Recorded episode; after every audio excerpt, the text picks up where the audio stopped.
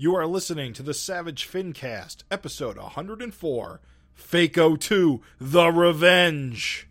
Chicago. A criminal mastermind called Overlord held our city in his terrifying grip. Ordinary cops were losing the battle against Overlord's super freaks and mutants. Then, a miracle happened. When I found him, he had no memory of his past. I helped him find an identity and a life. Now we have a fighting chance. Now we have the dragon.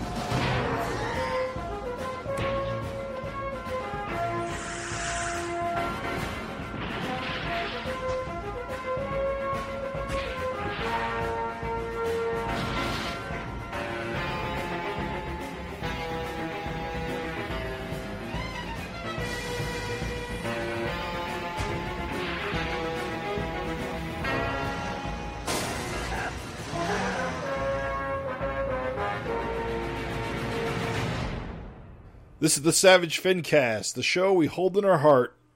Did this thing fall apart? My name is Jim Purcell. I am Craig Olson. I'm Raven Perez. And we are back again for another episode of the Savage Fincast, the show where we, of course, talk about the comic book Savage Dragon and its creator, Eric Larsen, and everything and anything that may fall between those two points. Yeah, we got a real good one for you, man. This is a hot one. This is a hot Fincast tonight. Hot takes, hot takes. it's going to be a hot take of a loser. Yeah, this is going to be an interesting one to talk about because we've got opinions, opossums. Oh, I can't. Opining.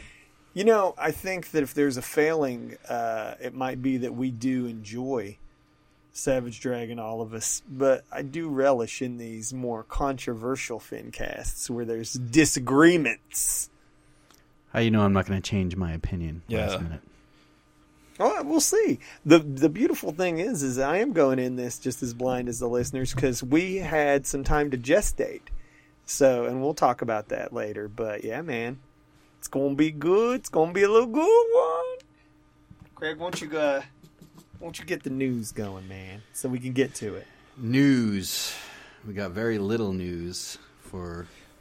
I don't know if that's a good thing or not. I mean, I feel like the past few Fincasts we really haven't had much Eh, news, it's cr- but the issues Chris- have been coming out. It's Christmas and the New Year. So, Savage Dragon 259. We don't have any solicitation text to it, but we do have a cover, and uh, it's pretty cool. It's uh, Enter North Force, and it seems like Malcolm is maybe joined joined up with uh, Canada's premier superhero team, who we've seen in the pages of Savage Dragon recently. Um, He is emblazoned. cool cover. He is emblazoned with a with a uh, maple leaf. Yeah, Emblazoned. I love it. I love how he's got his jeans. He's he's got a Canadian T-shirt. It's cool. That's Mm-hmm. his costume, man. He can't be bothered. Yeah, He's just gonna get ripped He ain't, anyway. he ain't wearing no spandex. love it. It's in the jeans, dude. His old man hated capes. He he can't be like just running around with a cape and cowl and all that dumb shit. Well, he hasn't. he I hasn't do. tr- I mean, he likes Flash Mercury. I'm sure he'd love wearing a cape. No, what he really needs is a scarf. A scarf, a winter scarf. Yes. A Mountie uniform. I like the North Force logo on on the cover. I love all the. I love that grizzly guy. He looks cool. Oh yeah, Just dude. yelling, stomping away. All the characters, as as we found out and we'll talk about later, kind of named after uh, Canadian professional teams. We got Raptor and the Flame and Blue The Jay, Knights. So, so Night. I, I guess we won't talk about it later then. Yet. and No, no, it's we're a cool saving that for later. It's a cool cover. Uh, I think it's awesome. I think it's worth poking a little fun at the uh, Malcolm Grizzly knee tangent. Yeah, I wasn't gonna say anything, but now you forced me to. Yeah, I well for me, what's funny is for me it's not a problem. Like I never made that visual cue, but like I saw multiple people be like, "But I went right to that," and I'm like, "Really? Oh, okay." I'll be honest. This is a great cover, but that corner with the knees and the knight is kind of distracting because not only do you have the Mm-hmm. le- the knee tangent, but you've also Uh-huh. kind of got a small man thing going on with the knight. But that's But he be- is but that small. is He's because the the, that is because the grizzly is big. Right. Yeah. It's in it's in proportion. It works. Larsen kind of made fun of the Canadian himself, saying he just looks like he's shuffling along. Yeah, yeah, but he seems like a doofus anyway. It's a good cover though. I mean, what's funny is like knee tangent or not, like I love North Force. I like their look. Yeah, they definitely they it- got. There, there's an interest. Well, actually, now that you think about it, it's got kind of a red, white, and blue thing going on. They're all pretty. uni- Yeah. except for the knight. I guess his green kind of just. Well, where do you see blue on all the other side? Well, I guess Blue Jay and the Jet. but- Correct. Yeah, the jet. Unintentionally patriotic. It just runs, you know, those colors. Well, it's more. Well, their blue is less American blue and more ice blue, yeah. Right. which makes sense.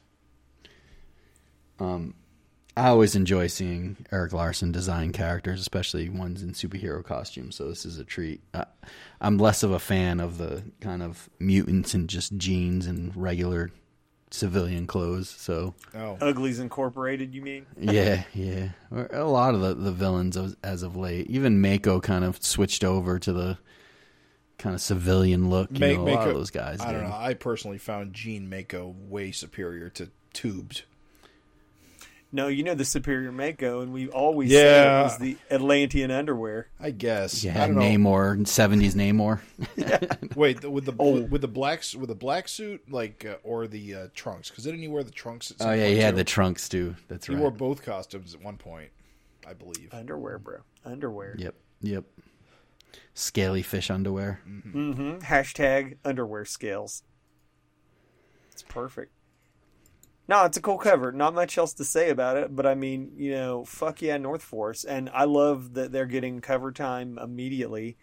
And uh, Image doesn't have a lot of superhero books, bro, and so it's always cool when Savage Dragon kind of gets to ugh, flex that superhero muscle. You know what I'm saying? And, and I guess Eric's continuing the kind of uh, Image Comics Group t- style '70s trade dress still. So there's still two versions of each cover going on. Yep. yeah. Do you guys um, have a preference on this one, or do you not give a shit? I prefer the Image Comics Group version, but that's because Standard, baby. well, but that's because I started reading Dragon when that was the cover dress, and I wish it was always. You know, I, I, I like that cover dress. I think it's neat looking, but I found that a lot of the covers recently that he's done have looked better without it. I feel like they eat up too much real estate, like the, the band and the, the little dragon circular thing. As much as I think it's cool looking, like some of these, I, I feel like some of these recent covers pop better just with just the plain logo. for kind of the reverse reason, like where I didn't come on board with the whole like you know '70s trade, and I also don't really have super nostalgia for it. I'm sticking with the classic, baby. I think it gives the cover more room to breathe. I don't really have like I'm not like oh look at the other one, it's hideous, but I'm just saying like I do feel like these are drawn more with traditional logo in mind and then the 70s one trade dress just kind of is like it they make it work but i like north force's logo too i Yeah, think I it's too. like i think it's a kick-ass logo eh, 'Cause It's if it- simple, but it's cool. if it needed rearranged to where you could put force like underneath north it'd look perfect big Yeah. square north force Yep. all i can say is that bro i hope canada and canadians are fucking really like you know relish this think how much te- I want to say this is not insider scoop. I asked Eric on Facebook. I was like, "Yo, you know, I'm very surprised that like uh you went with a bear instead of a moose." you know what I mean? And he had a pretty good like thought process behind going with grizzly bear instead of a moose. He said that he hates whenever like American teams are just treated like normal, you know? Like they're just like normal, could be like whatever you want he said and then the minute you get into like you know a team from another place it's like a beaver or a moose or It's got to be some national symbol. right like if it was the desert it'd be a fucking camel or a scorpion or something and it's like, you know what? Maple syrup man. Yeah, yeah. I mean, it's cool. Like, I, I think I was like, well, he put more thought into this shit. I'm just saying, appreciate it, Canadians. You Hope don't you get like it. super Inuit. Yeah, it's dope. I like it. Shall we move along? Yep. Uh, so we got some letters uh, with uh, we got some responses to last uh, last episode's uh, interesting conversations. Um, of course, we are being the the ones who uh, brought you Fountainhead's uh, Laser Eye. Um, we asked the question, of course, what do you think the names of all these North Force characters are? Uh, unknowingly finding out after the fact that all the names were printed in the letters page after the issue was over. Uh, because we- we, were working from a preview copy that did not have letters pages. So uh, I'm sure when you heard this this uh, this episode, you were very confused as to our confusion. Uh, I think we, we, we Craig actually stumbled onto the actual uh, theme of the team at Genius some point, Craig sleuthed it out. but we also did not put two and two together and got a lot of them wrong. Uh, I think it made for great listening for that reason because it's Yeah. so funny to hear Craig be like, you know what? I bet it's sports teams. yeah, when Like, we got, I think I think you pointed out Winnipeg Jet uh, was it The sports Raptor. team. Jet, Grizzly, Blue Jay. I couldn't. Calgary Flame, I think, came to me after, but I couldn't. The only ones I could not really get, I feel like, were the Raptor. I just couldn't wrap my head around it. And it seems like the most obvious one with Right. like the slash across the shirt is they have that little slash on their basketball logo Right. yeah. and the colors. Is, now I look at it so obvious. The night one, I'm still like kind of Yeah, perplexed. the- I think the- that's like some kind of weird like minor league. Yeah, team the or night's a bit of bit more of a deep cut. I actually had to Google Canada sports teams, and it did turn up there as a minor league uh, hockey team. yeah, I bet everyone in Canada is like, obviously the Knights, right. eh? You idiots! You I still think Am- the Canadian should be spelt like the French Canadian way. You know, that's actually Canadian. that's actually sh- probably should be the case if he's actually named after the the can the Canadians, which are our hockey team. the French Canadian Le Habitats. guys. I have to tell this story. I'm sorry. Um, I used to do like uh, sales work where I had to call like all over the fucking you know countries to like talk to different people, and I had to talk to a uh, guy in Canada like on a regular basis, and his name was Jacques, and he was French Canadian, but like he was so outrageous with his like accent Right? and and, and I always Could you hear all he the was- U's? Dude? I felt like he was fucking putting me on because I would call him and be like, No. "Hey, Jacques, it's Raven," and he'd be like, oh, "Hello, my friend. How are you today?" I'm like, "There's no way, Jacques. There's no way, dude."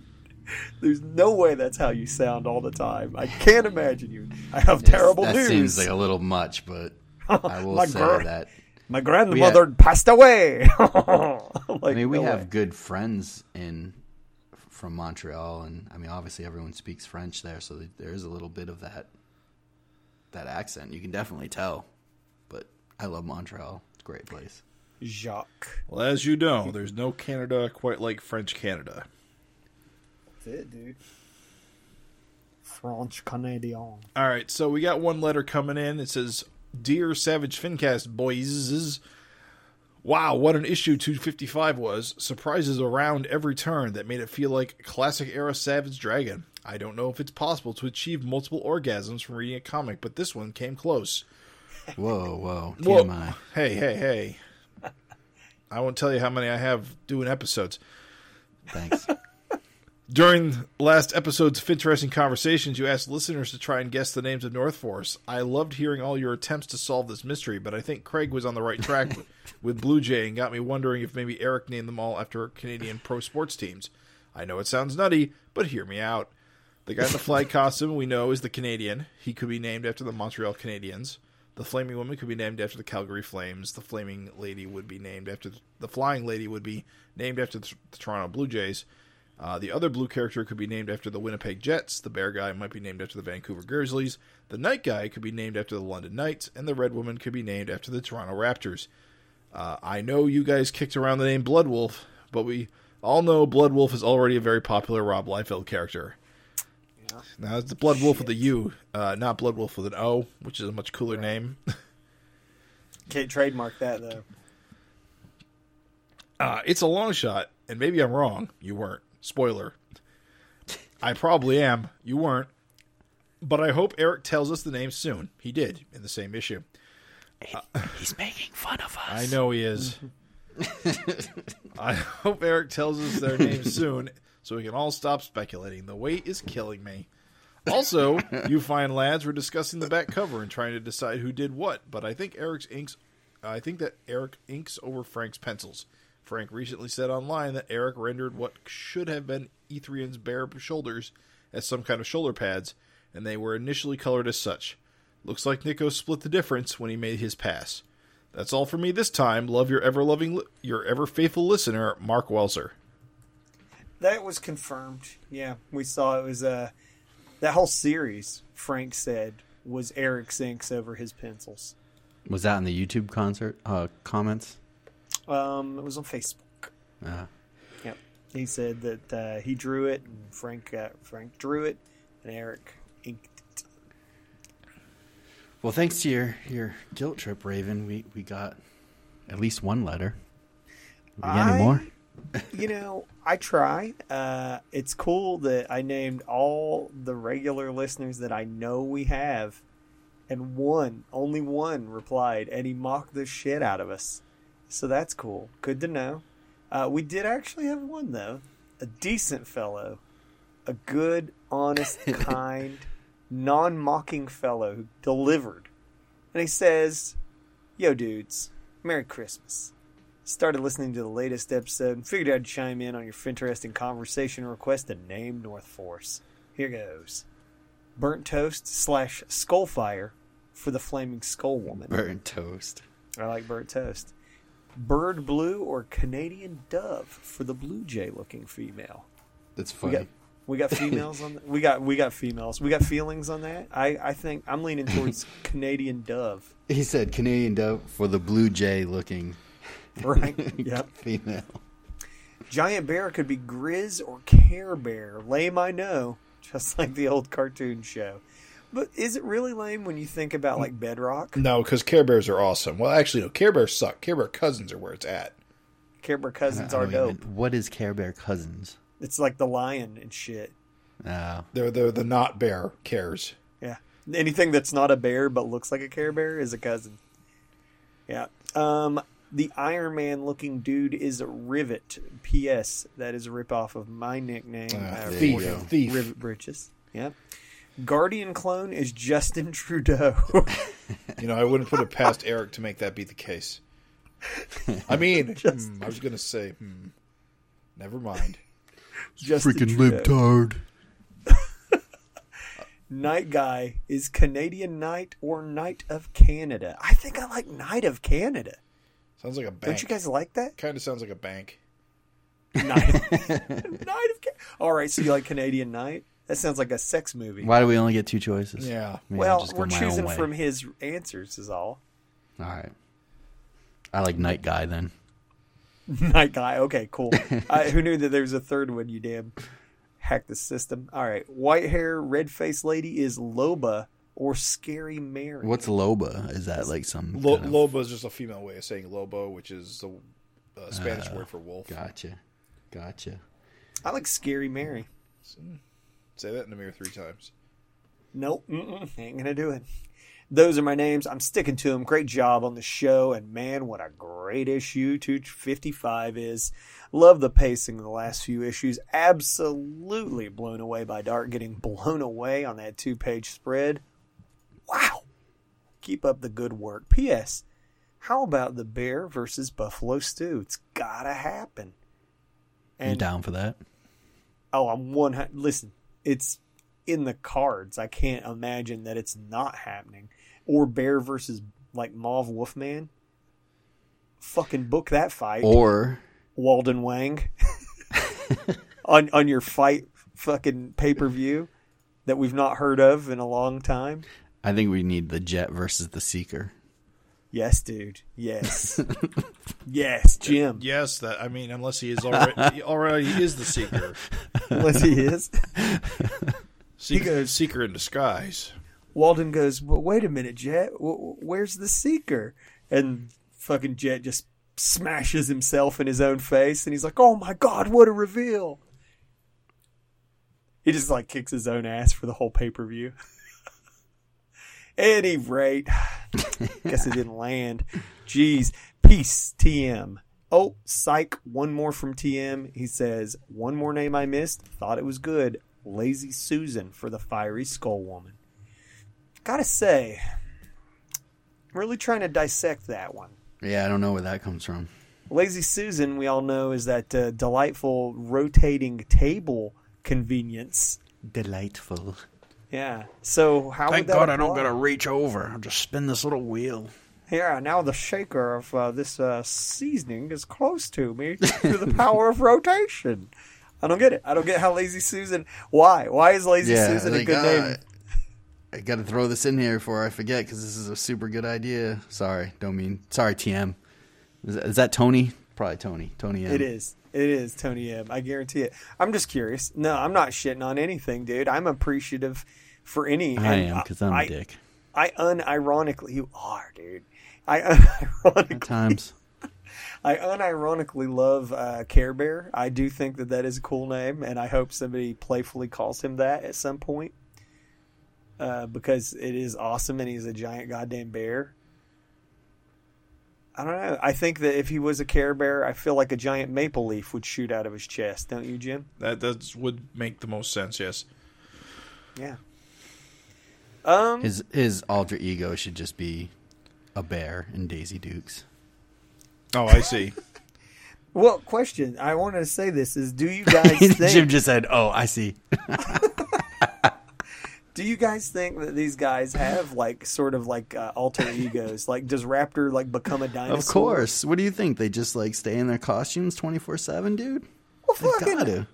Gotta. I mean, think about it. There's guys in Dragon that are just like a fucking giant bear or a shark man all the time or whatever. That's true. Yeah, so it's not like he's going to become a werebear and just turn and turns into a bear. I mean, but if he does, like, I, would you prefer that, or would you rather Uh, I he's a bear imagine- all the time? I gotta imagine maybe the bear guy could be like that all the time and in Yeah. the Raptor, but I can't imagine like the the Blue Jay person walks around like that, or the fucking Jet guy, or Well, the a Knight. Canadian. Thinking like how damn goddamn pasty he is. Can you imagine like how unreal like just seeing someone that pasty in real life would be? Like you know they were a superhero. Well, that's So What's the story not? behind Well- that? Why is he so pasty? all right. So that's why I'm sure he's Justin Trudeau because he's in whiteface. I knew that was the joke you were making. I knew it. this is the Savage Politicast, is what this is. Uh. I knew you were making a white face joke. I knew it. Oh, Trudeau. What a tangled web we weave when first we practice to racistly Halloween.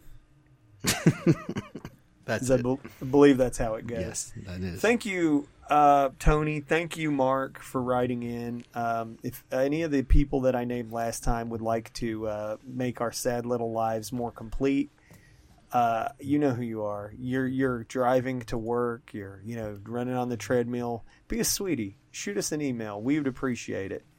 Um, with your interesting conversation because our man Craig came up with a fucking real cherry of a interesting conversation, and if you don't respond to it, I wouldn't go that far, but you should still respond to it you should respond to it because it's a fucking cherry. And also, if you don't respond and to not it, mock us. yeah, Mark don't mock us, Mark. Don't read Gods of Brutality. Whatever, whatever you do, just fucking don't, man. Anyway, Craig, how about you bring us home with that uh, sweet, interesting conversation? Interesting conversations. So this is the segment where we come up with a topic that we talk briefly about and throw a little question out there, and then we ask you, the listener, to chime in with your own response. And if you don't like our interesting conversation, we ask that you provide your own, and we will respond to it as well. Uh, Yep. So our interesting conversation for um, this episode uh, is kind of simple, but I think it's a good one based on this uh, issue. Uh, my simple question is this: Who, in your opinion, is the greatest villain in the Savage Dragon comic book of all time? Whether past, present, whatever. Like, who is your number one greatest villain? And I'll leave it open to interpretation of what it means. It could be a favorite villain. It could be who Well, that was my think's the most question. powerful or whatever. Uh, That was my question. I, I don't. Are I don't talking- are you care. talking man. It's just who. Go ahead. most What? effective villains or favorite villains? Because that's two. Your completely different- I think it's just the who's the greatest villain and why do you think they're the greatest? So I'll leave it up to how you want to interpret it. Yeah, that's of Why they're the greatest. Yeah, and I like it. Keep it open. So who wants to shoot first? Well, this is. I nominate Jim. All right. Well, this is. Well, I could talk about this forever, but this is a little bit tricky for me because what constitutes a great villain? To you, Well, what constitutes a great but it's villain? tough because a lot of my favorite villains are no longer villains, or uh, I prefer them not being villains. Like for example, I'm a big fan of Mako, uh, but I like Mako more when he was like an anti-hero, not so much the villain villain Mako. Mm-hmm. Uh, when he was moderately reformed under the influence of Dart just before he killed her. Mm-hmm. Um, as a villain, I don't really, you know, Ma- Mako's cool, but he's not the greatest. You like Island Pervert Mako. Kinda. More, I, it's more like I prefer Mako when he's got a fucking jetpack on, and flying through Dimension X, like a fucking hero, Mako. Fuck yeah. Yeah. But uh, like Neutron Bob is one of my favorite characters in Savage Dragon. He's not How really. could a, we not know he's that? not a, really a villain though anymore. Right. Again, another kind of anti-hero slash reformed hero. Of course, we don't really know what his current status is. It's been a long time since we saw him. And I always find like Dark Lord and Overlord kind of boring. I mean, Well, if it helps you personally, I mean, come to ultimately, it's your- got to come down to Dart. Uh, Allison is probably my favorite villain because she does the most and is cool doing it. Uh, and she's generally an interesting character. Rip. Mm-hmm. Um, yeah, I'm gonna have to, To go. be seen. I'm gonna have to go with Dart. Uh, Allison as It's a good choice. my favorite slash greatest Savage Dragon villain. Okay, Raven, you're up. Uh, I think uh, I have even said this before, but uh, my my favorite uh, villain of all time, the greatest to me, was the fucking evil string in Abner Cadaver. and I'm not joking. Well, isn't, I isn't, do- isn't Abner Cadaver the string? So wouldn't it just be is- Abner Cadaver? Yeah, he's the string, but like here's the thing though. I have to specify that it's the evil string because here's why that's so goddamn great to me, right? It's like Abner Cadaver was the fucking foe of Fonte. Right. Just let that fucking cook your noodle. One of the most powerful magical characters ever to appear in Savage Dragon. He fucking merged Paul, he merged Dragon. Like the fucking this is like a wicked ass fucking like villain. Like just he's badass. Been fighting Fonte for ever, Yeah, like immortal enemies, locked in right? battle. And the whole time you're just thinking that it's this zombie is who Abner Cadaver is.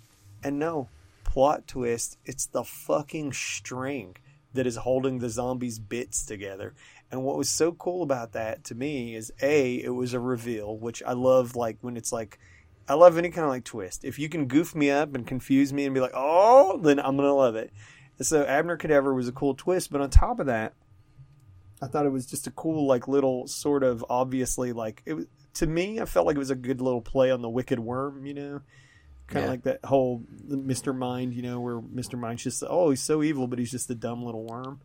But But it was, like it was two dichotomies because his, you know, his his nemesis was Fonty, who was covered in the worms. Right. which we didn't really see coming either. Right. Yeah. Yeah. That that was what was so beautiful. And so to me, you will never have a cooler villain in Savage Dragon than that because he was that kind of clever combination.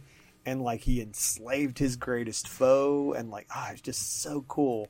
And I love him, and I think there've been, if you want to talk about effectiveness, yes, Dart is just a goddamn legendary kick-ass killer villain. She killed Santa Claus, she killed the Easter Bunny, whatever else.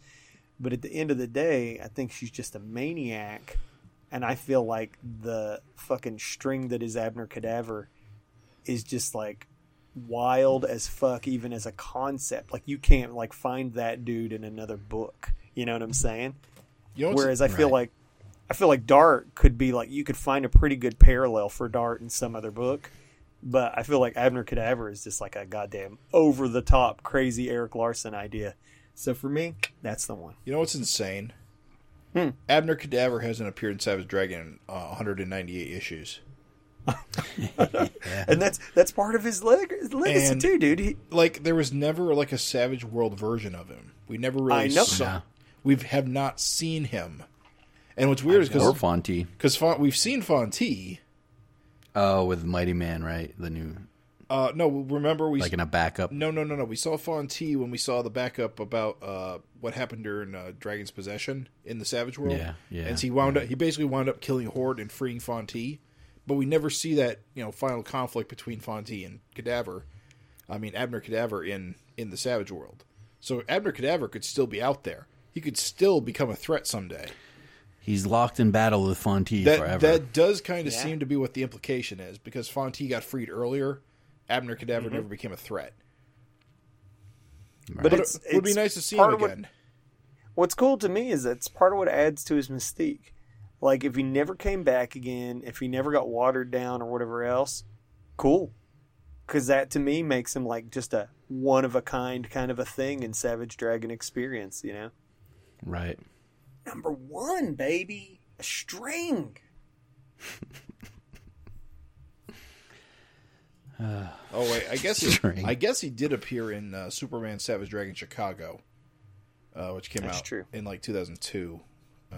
But I think wasn't he still around at that point? I, no? I can't- Yes. Well, no, because he, No? his last appearance was in 58, which was in 1999, and so he made that yeah, one Yeah, but up, I I think I think that that comic was set in the past. drawn for a while. Oh, No, I think that it came out much later than it was supposed to. oh, okay, that would explain it then. Yeah, I'm not sure where it's set chronologically. Yeah. Craig, lay it on us. I gotta go with what Jim first went with almost. Mako. To me, I mean, and this is the reason why I brought this question up because we'll be talking about Mako later on, uh, during this issue review.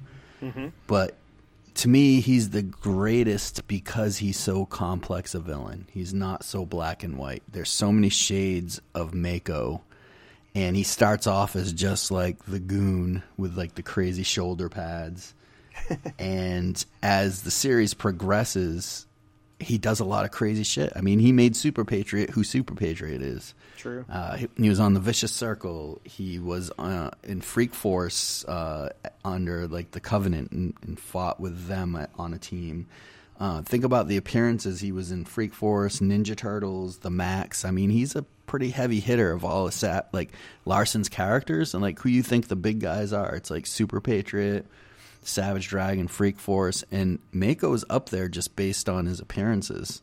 Uh, he was in like a, a team book by Liefeld, I feel like, or one of those guys did a team book, and I can't remember the name of it. And Mako, I feel like, is one of the guys. Oh, the Big Bruisers. yeah, yeah. So I mean, he's like a pretty big dude, and he's been through so much. Starting with a vicious circle, and uh, being one of their goons. He's actually got a small stint as like just in human form. member towards like seventy four and seventy five. Um, he was the king of Atlantis. He was a good guy for a while, like Jim said, fl- flying around a jetpack in the void.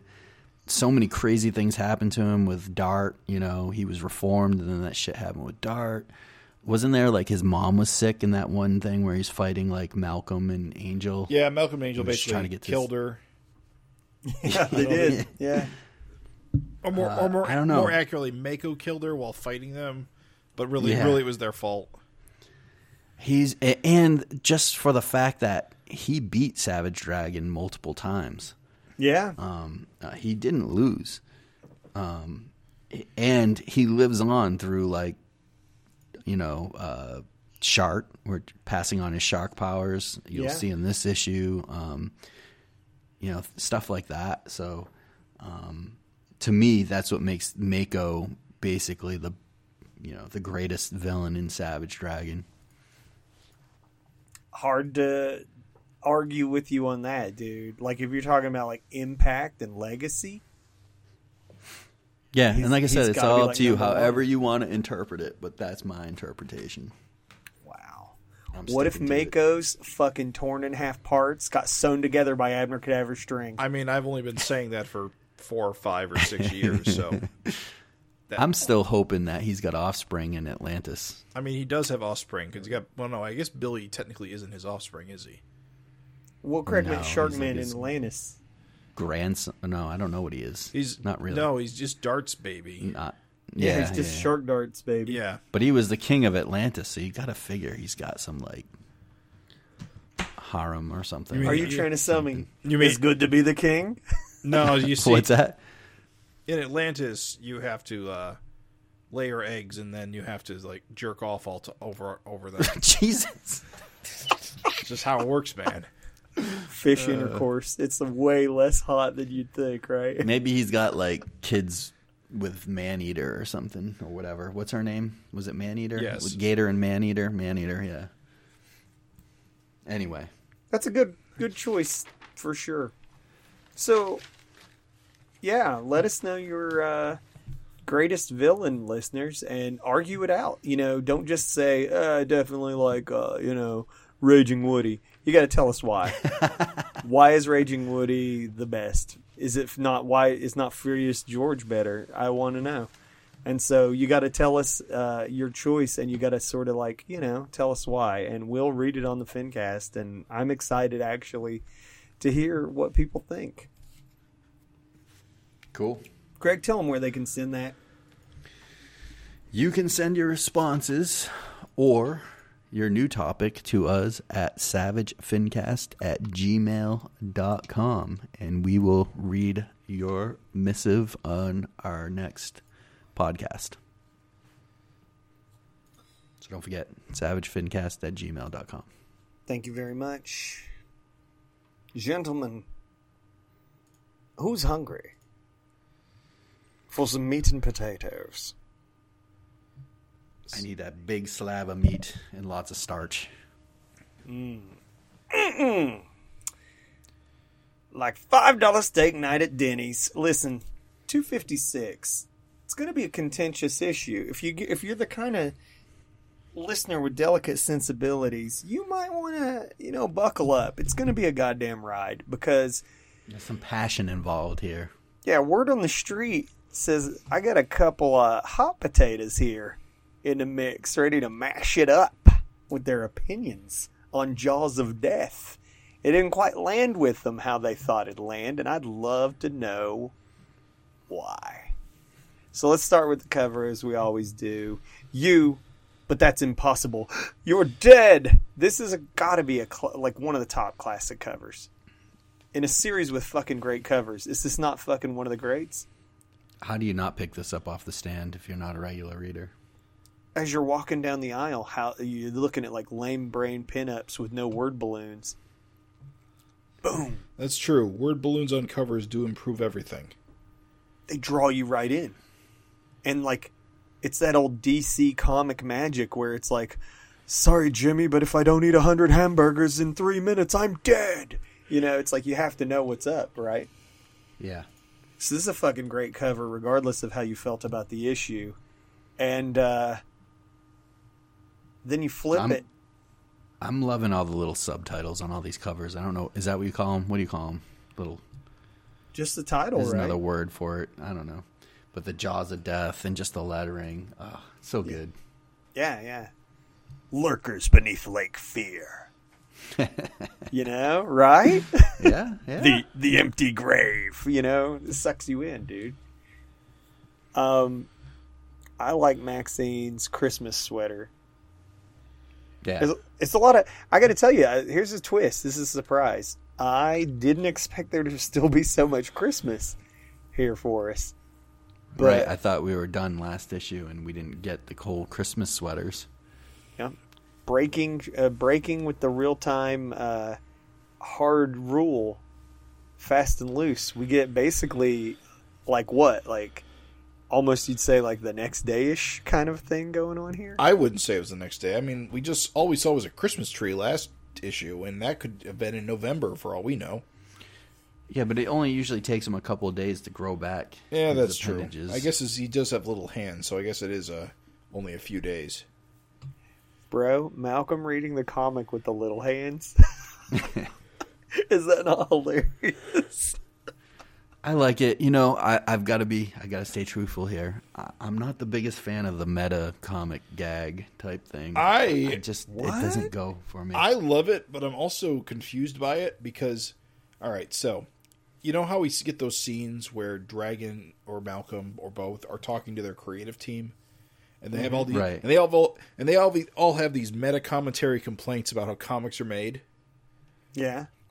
But every time we actually see a comic being read, it's implied that the contents are nearly identical to what we just previously read. Right. No, because they change it all up.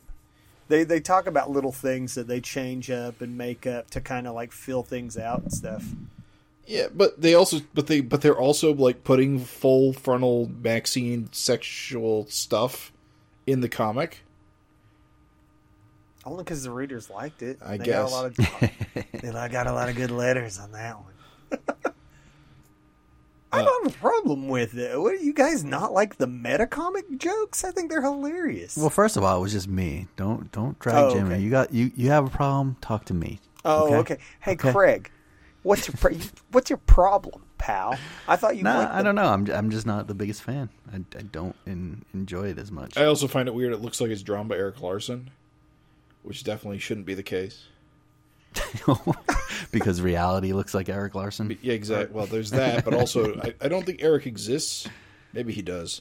Maybe he's stuck drawing Spider-Man forever. Well, maybe in this reality, uh, Lyric Earson is the artist, and he he's just like Eric Larsen. Although, funny enough, he has Eric Larsen's signature on this book.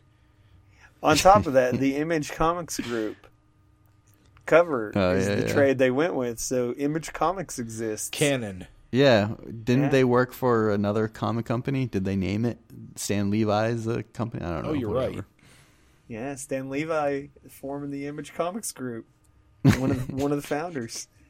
I don't think about it. you're not. I don't think you're supposed to think about it that much. Don't. worry Oh, about it's it. it's all turned to shit. I told you. I told It's you. all, just, it's all turned to shit. No, it's not. oh my god. Well, I'm- I gotta. stop- tell- I can't read this book anymore. I think it's funny. I love the meta jokes, dude. I think they're fucking hilarious. Especially it gets really funny meta later in the issue, but yeah, I like the attention to detail on Maxine's uh, Christmas sweater, and sort of the uh, little hand Malcolm is just fucking hilarious.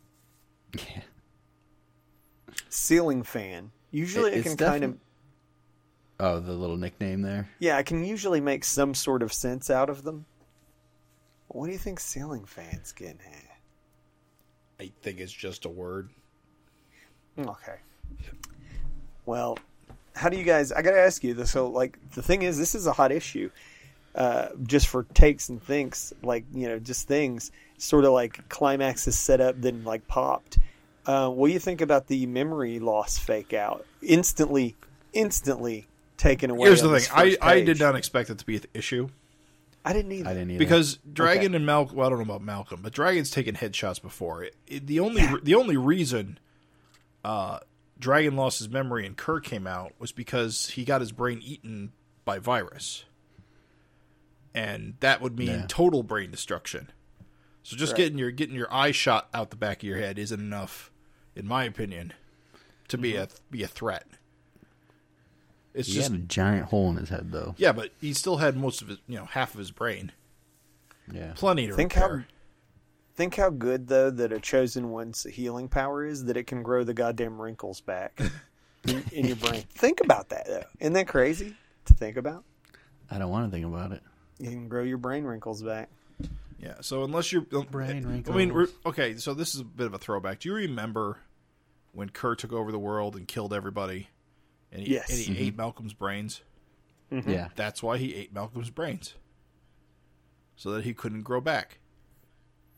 So you're saying that Dart just didn't get enough brain? Correct. Yeah, it makes sense to me, dude. I got no problems there. Craig, do you have problems? I'm sorry. No. Okay. Um, what do you guys think about this uh, next page with the Belco uh, emergency?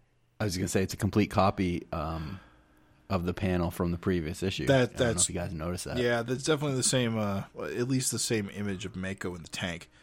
But uh, and the panel layouts. oh, the layout's the same too. That makes sense. Yep. I am not thrilled about this blood thing. I w- listen. I cannot wait. Please put it out there, dude. I throw. I. I'm gonna say it once and for all. I have a lot of problems with the with the concept of just injecting blood into your injecting superhuman blood into yourself and mm-hmm. gaining powers. From a conceptual, it, it, it's more it's at a base level it makes sense. Okay. Mm-hmm. But if you take it to a logical conclusion, it doesn't make any sense. And here's why. Sorry, Eric, I'm going to go on a little rant here.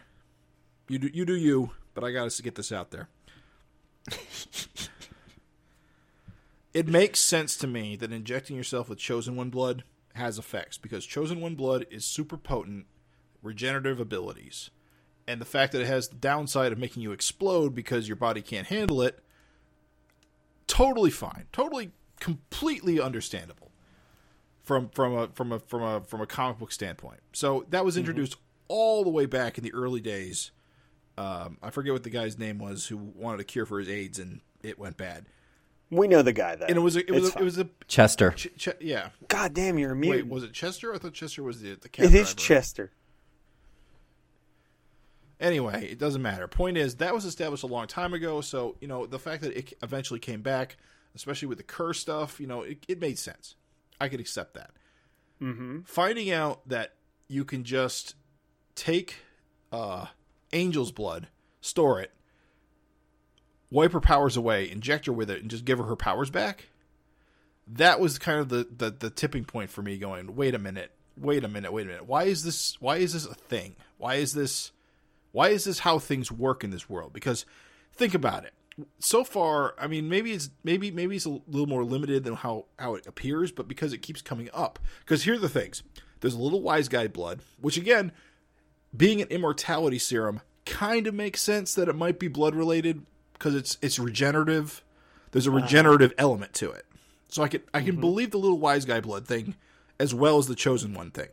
But when it goes to to Angel being able to get her powers back with her own blood, and now we see a guy inject himself with Mako's blood. Um, and of course, we saw Dart previously gain uh, Mako powers because her blood and Mako's blood mingled. Now there's like a whole bunch of logic problems that suddenly crop up in my head because this seems to be common. This seems to be how powers work in the Savage Dragon universe. And if that's the case, why aren't supervillains like swapping each other's blood to like make combo powers with each other's powers? Why aren't regular people buying superhuman blood to make themselves superhuman? Why isn't a bunch of things happening that would make sense if it was this easy?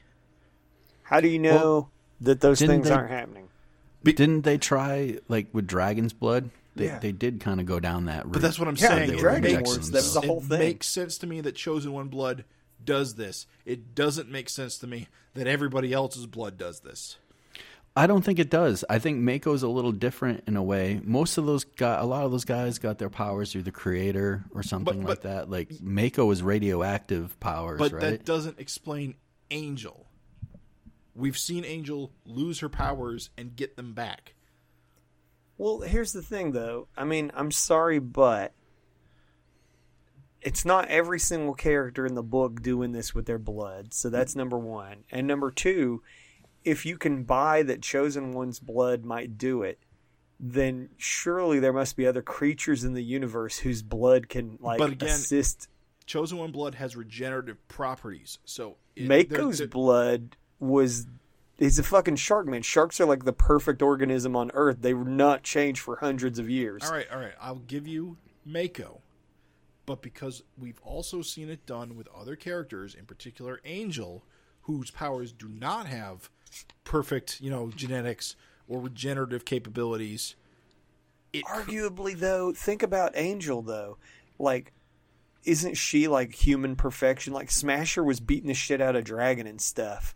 Like, ah, come on, man. I just But- don't think but again- far a stretch. But if she has no powers and they inject her with her own blood and she gets her powers back, why can't she like inject Maxine with her blood and give Maxine her powers?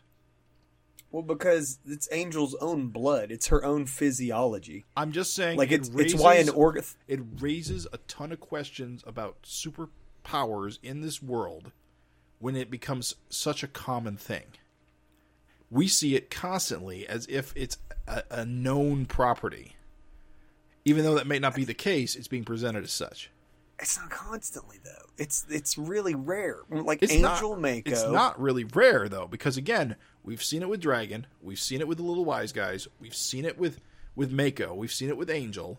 That's a lot of characters, and not That's and, four. and honestly, most of this has happened post Malcolm taking over the book. Angel, Malcolm, Little Wise Guys, Dragon. That's like four characters out of this whole huge book. I mean, it's not like you know Oh, and- Thor is injecting Thor blood into people and they're Well, he's a becoming god. Thor, right? I'm just saying it's not like it doesn't just work on everybody. You know, it's not like dung blood does like makes you a And you know what? blood. man, I never had a problem with uh, Johnny Redbeard and the creators giving people powers. right? because th- I always thought that was kind of fun because not only do you get powers, you also get a costume. So it's actually you're not even really just getting powers; you're actually being turned into somebody else. Right. That's why uh, like She Dragon is so radically different looking than than Amy Belcher Sure. because she she's basically she. Well, although I think she came with a sensation costume initially, but anyway, Yeah. it was it was just it, I always found that just kind of funny. Question. Guys. I'm not ribbing you, but question. Why, out of all of the fantastic elements in Savage Dragon, in a book with gods and evil string and shark men, why is this one element so hard to grok? Partly because it, c- it comes across as a cheat for our heroes to get out of deadly danger. you felt the same way with like Freak Force. I mean, Freak Out. Well, that's Freak what I'm out. talking about. Freak out is part of the problem about all of this. It's hard to contain it once you open that. Then it's like, well, It's why don't just they just do that it all easy, the time? and it shouldn't be that easy. I think. Um, Hey, can I just interject one quick second before I get lambasted by the readers? Mm-hmm. Chester Drawers was the taxi cab See, I- I thought Chester Phil, was- Phil Dirt Phil. was the cop It that Phil. exploded. ha, you're so terrible at this names I know. thing. And you believed in me, Raven. I felt was just so trying to bad. make you I feel felt like I good. betrayed I you. knew you were was wrong. just I just didn't want to tell you. You did, but you did tell me. You just you just bit your lip. I heard it a little bit. I heard the disappointment. he did. He, he you did cut him off. Yeah, You're like, mm. Yeah, you said like, you said wasn't he the taxi driver? he was like fucking idiot. Um, I I gotta say that I uh, I struggle to find it quite the cheat that you do. Um, as far as it raising questions, I do think that it opens doors that Eric doesn't really go into all the time. But I think the problem with Savage Dragon has always been that there's only so much page space, and uh, Eric doesn't go down every door that he could. There's so much that could he could do with so many things. Like we have a character like Super Patriot who has augmented limbs. Why aren't there more like augmented limbs? Like why isn't Savage I mean, there's, an, like there's an entire team out there called uh, well, there used to be an entire team out there called Cyberforce. right? I'm just saying like, Cyborgs isn't are pretty the whole- common, actually. Neighbor Craig well, got I'm it. just saying, like, why isn't the future like goddamn cyberpunk, where everyone has like just tech everything, like robot eyes, Deep State. Like neighbor Craig Holding just went and back. got a Liefeld arm. Remember when neighbor Craig just went and got a Liefeld arm for no reason? Like, Maybe he's employed at Cyber Data well, I'm just saying, and he gets a discount. Okay. it's one of those things where I think that you, honest to goodness, can't like sweat it that hard. Is all. Like, if the book was full of guys just swapping each other's blood and shit. To me, that'd be more damn ridiculous than See, I, I would like that because that would be taking a concept established to a logical Uh-huh. conclusion. And maybe maybe maybe it causes death. Maybe it's a risk, and that's why it's not done. But you could show that people who are desperate. I mean, there, there's a story there. I How do see you know it. the story's not happened yet? It could. I see what Jim's like. Like, it annoys me more the freak out stuff because I feel like that's such an easy way out. Someone gets hurt or something. It seemed like he was going towards that like quick fix too much. The Mako blood, to me, I feel like Mako's kind of a unique character in the way he gets his powers that way. I know Jim, you're saying that it happens a lot. I don't feel like it happens that much. I do feel like you know. I wouldn't mind if we stopped seeing the whole blood thing done, but it's not bothering me to the point that freak for freak out bothered me. Well, it bothered me because Eric seemed to be making a point to take freak freak out off the table, and then and immediately, now we got- immediately we get one last vial, and then immediately Angel goes to Belko to get one last vial. It's just, I don't know. It's just a little bit too, I want to say, convenient, uh, and that's why I'm really hoping that the the scientist guy is like uh, a supervillain and is going to fuck Angel up. Can we can we talk about um, this janitor guy and how I feel like we made the comment last issue where like, haha, look at this janitor, I don't trust him. Well, well, no, not, it, there wa- he it is. wasn't the janitor. It was this uh, right here in the middle panel. It was that scientist I don't trust. No, this is a janitor. No, but I feel- said, look at we that also- sneaky janitor. Oh, Yeah, did? yeah. Yeah. Oh, I'll have to go back and look at that. There's a panel where the janitor's got his like his face mask on. It's just kind of in the foreground. Look at that guy. What's he up to? Yeah, like that guy. What's he doing? Bro, I am fucking flipped out that it was. I guess we can talk about it now. Well, no, let's say, okay, let's save for the reveal when they get to the page. But, like, yeah, So, yeah. but yeah, basically, Mako's blood's been stolen. That's a great catch, Craig. It up. This this janitor is shooting it up. He parked his little mop by the men's room door and in a stall shooting up. That is uh, a fucking fantastic catch, though, dude. Because I totally forgot that we were like, look at the janitor. I've, I totally forgot that we did that, dude. That's hilarious. Um, because again, it'll be extra funny when we get to the reveal. Uh, because we're going to talk a lot about the speculation and then the reveal of what actually it was. Um, so here's more meta stuff, and I think that this fucking is hilarious. I think that uh, it's funny as shit to have, uh, you know, Maxine of all the characters talk about Savage Dragon is porn now. I think that is funny as shit. And um, I love the angle of that first panel, by the way. oh yeah, dude, like that, Just like the top down. the perspective. Yeah. Uh, I think it's hilarious to have Malcolm like reading the issue and being like, "Oh, I guess there's going to be a gang war." it's so good, dude. Uh, I think it's kind of funny and meta for him to be like, "Not an upskirt," you know. God, it's so funny. so to me, I thought this page was just fucking hilarious, dude. And I'll take all the little limbed uh, Malcolm that you'll give me. It's- again, it's just hilarious, dude. The little hands. You you don't really catch it, but uh, one of his legs is actually sh- tiny and short too. well, you see it in the bed because Mhm.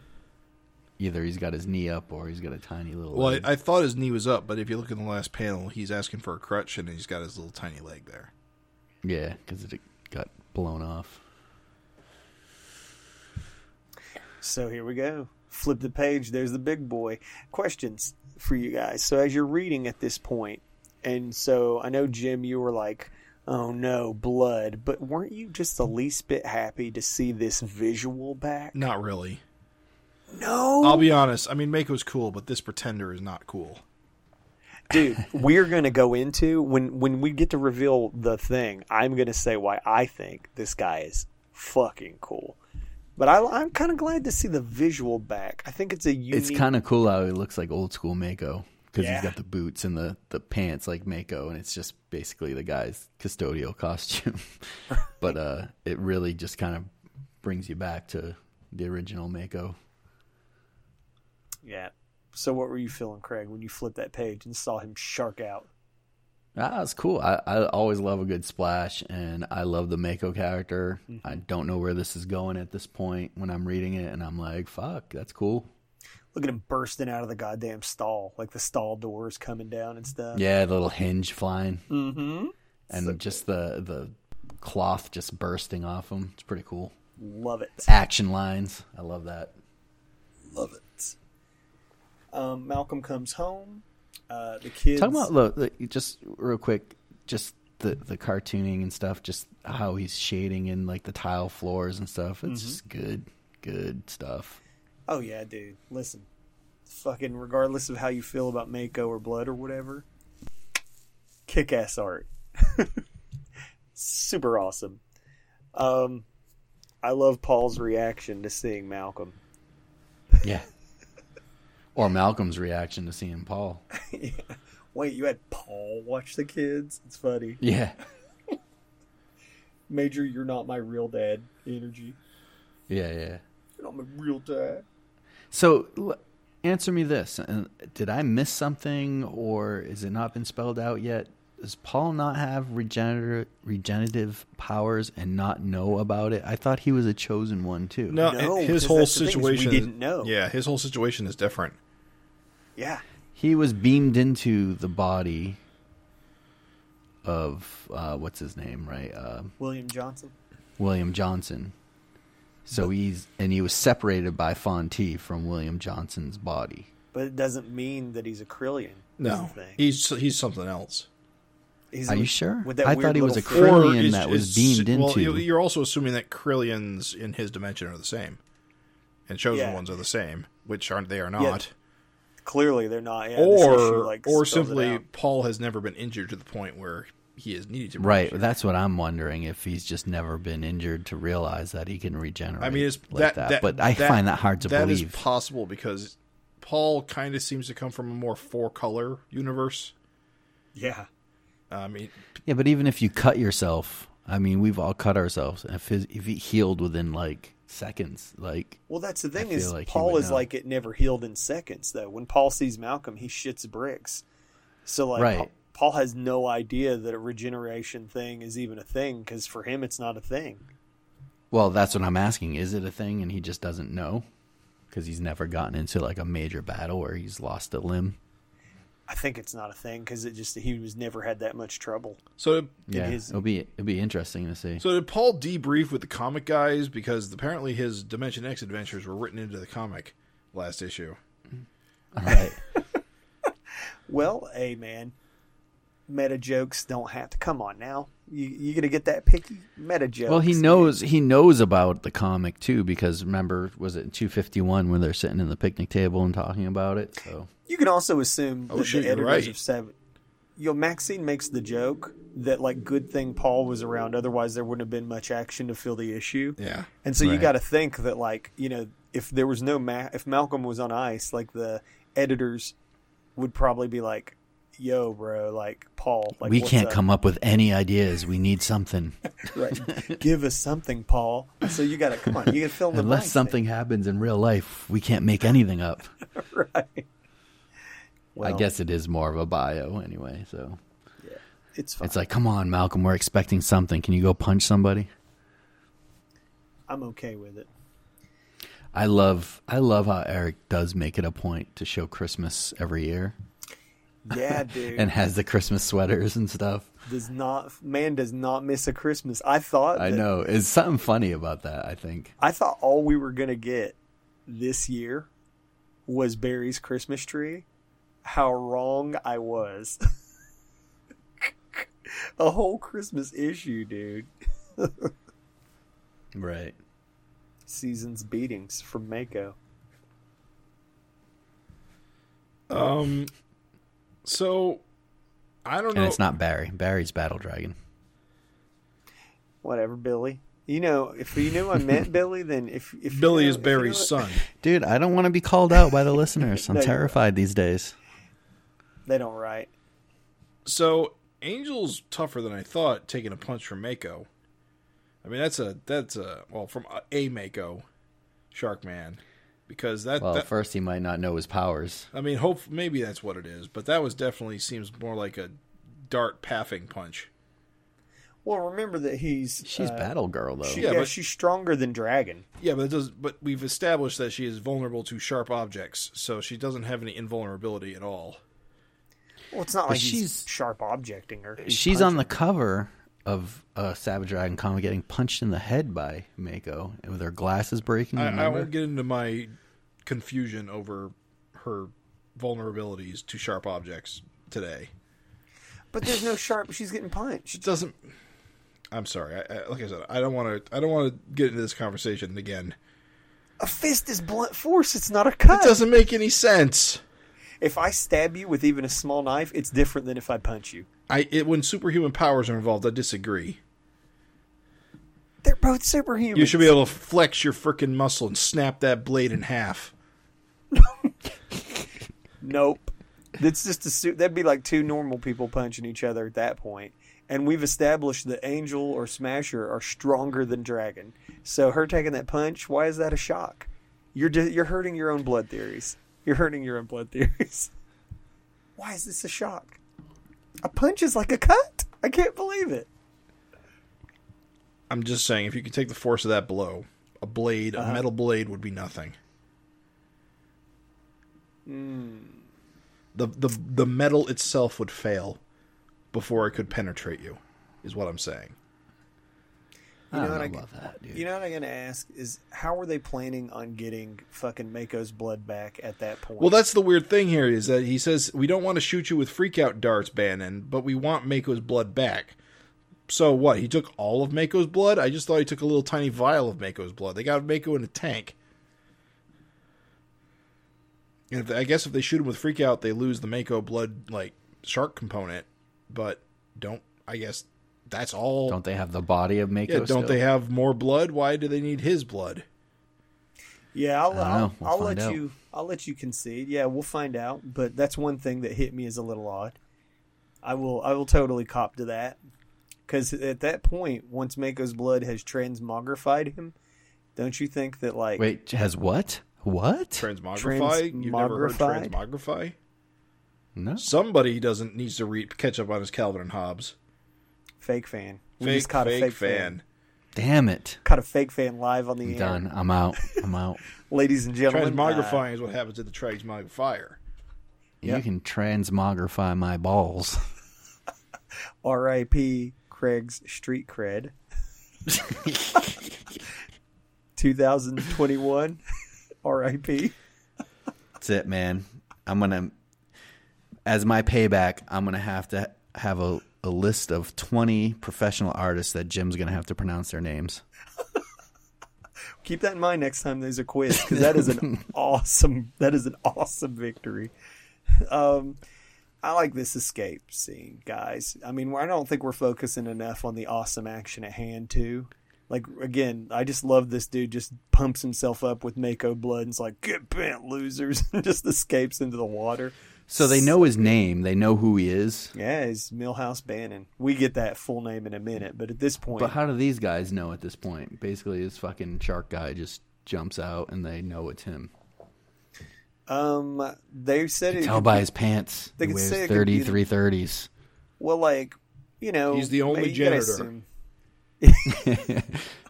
you gotta assume, Excuse me, janitor. Yes, scientist.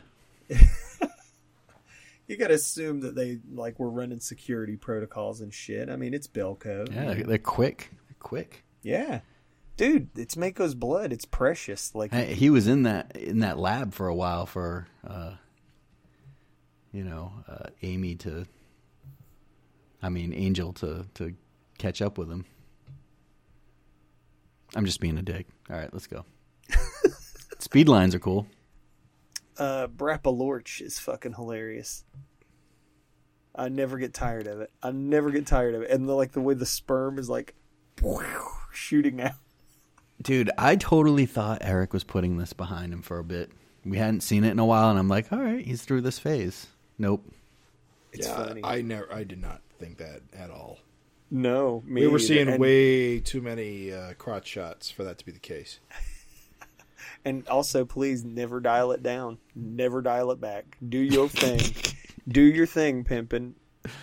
I don't read Savage. She's holding Dragon. a little action figure, Malcolm. Yeah, Oh, I- I get what you're saying. Yeah.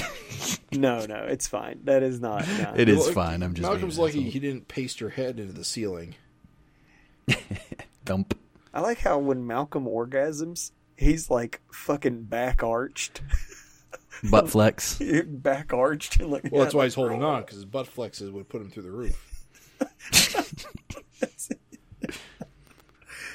Oh, the butt flex. And also too, Maxine like just sitting in his hand, like him catching her. Dude, that panel is so fucking funny. the way the way her arms are. Yeah, Ma- Maxine looks way better with long hair. Like that last panel. Yeah. She doesn't look like some underage girl everyone complains about. I really hope that people shut the fuck up about that, dude. God damn. If you look at Maxine and think she looks like a child, you're a fucking weirdo. I think it's between that and the schoolgirl outfit, and he's kind of getting away from that. Tyrone about to catch him, man. Guys, I can't believe these two don't have a lock on their door. Kids are going to grow up traumatized. Because why? Because mommy keeps getting thrown into the wall. Yeah. Just launched with massive puddles of jizz. Massive loads. So gross. That room's gonna be so gross. The smell. Just go in and, Mom, Dad, what's that fucking smell? I just like how he comes in and says, What is- was that noise? What was that loud noise? Their carpet looks like a Krispy Kreme donut that's sat out too long. Oh, just glazed, Just, it's like the cracks, you know. hot, fresh. Um, can I tell you guys the biggest shocker of the next page wasn't fucking Millhouse. Dick tasty. It was Dick Tasty. What the fuck? Didn't he brain Frank and he's just sitting there? Well, yeah, that's how it works. Yeah. Is is that how it works? Yeah, yeah. You shut your mouth. Corrupt You're- cops You get away won't with have a it. job. Your CO fucking pistol whips the brains out of you and then you're just fucking walking around work. Hey Dick. Hey Frank. Well, that's the thing. I guess Frank is still a cop. I actually didn't think that was the case. Yeah. I'm just saying, goddamn. Like, how can they get along? So, what do you guys think? It is time to talk about it. It's it's come to this. Wait, wait. It's talk come about to what? The Executioner. Oh, him. I think. Benedict Millhouse. See, that's a fun callback. Erik doesn't use, doesn't often do stuff like this, Mm-hmm. where a bit background character comes back as a threat, Right. especially if you. I think being a bet background character is almost too generous. I am going to go ahead because I know where you guys are going. No, you know what? I'm going to let. We know I'm predictable. We know I'm happy with it, but I'll go into why later. But you know what? Let's let's hear uh, some voices of dissent on the executioner. What are you talking about? As in, how did? How I you don't guys- think Jim's got any dissent. I think he likes I it. Oh, so you, you're cool? yeah, fine. Why? What, what's the? Are we on the same team? All right. I don't then let me understand. voice What, my what, what, dissent. why? What is your take on this? Oh, I love For it. me, can can I can I uh, interject then? Time to humiliate yourself, Olson, with your bad opinions. with your bad opinions, go. Fucking the executioner. Oh, that guy. The guy I've only seen from the neck down in one splash page. Oh, that guy. That's exciting. Oh, so Uh, Craig, thank, you- thankfully, the flashback you show his face in it because I would have only known him as the Punisher T-shirt guy from one panel in issue two oh, hundred. so Craig, you are salty about this. Craig's salty Yeah, about the yeah. Wow. I I might Yes. I might I like it because I like how it's a callback, but I'm primarily indifferent about it. And I am Um, positive. So we're getting all I would like a callback, but man, make it some guy that we've seen for a dozen issues. That's always there's plenty of guys Mm-hmm. that have always been around that have just always been in the background and never had any dialogue or Should have been Uglies You're Unlimited giving number me you're giving me a guy who all I've seen is his T-shirt. Like if you look at that panel with that that flashback panel or whatever that is, the picture. Mm-hmm.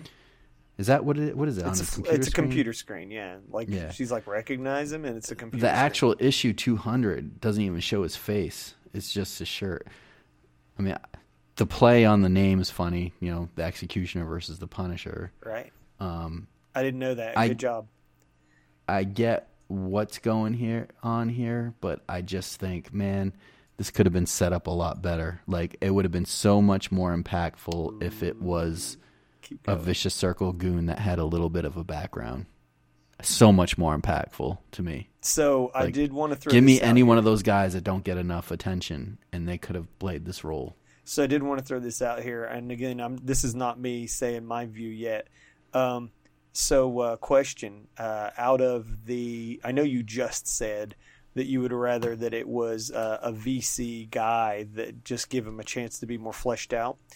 But uh, did you feel in any way like did you wish that it was any of those like random dudes that we guessed, like you know, uh, Basilisk's cock, or No. or no? You Did like, we guess that? I did. we guessed a lot of di- a lot of different. We I- we had just for the listener. Didn't we have like Dart? As for who the because okay the Yeah. thing So on the cover- basically, I would have, I would have wished almost anything other than this kind of no-name guy. I felt like would have been a better story. I Uh, I, I feel like there's nothing. didn't want it to be Mako like- at all. uh-huh. I wanted to be something more interesting than Mako. Mhm. Uh, the fact that it's a phony Mako is actually worse, in my opinion. worse like The fact that he's the executioner is irrelevant. The fact that he's not Mako is worse. Worse bad or worse like is a worse Mako. or, It's like, just what? not cool or fun or it's just some rando. I I can't wait to say my stuff.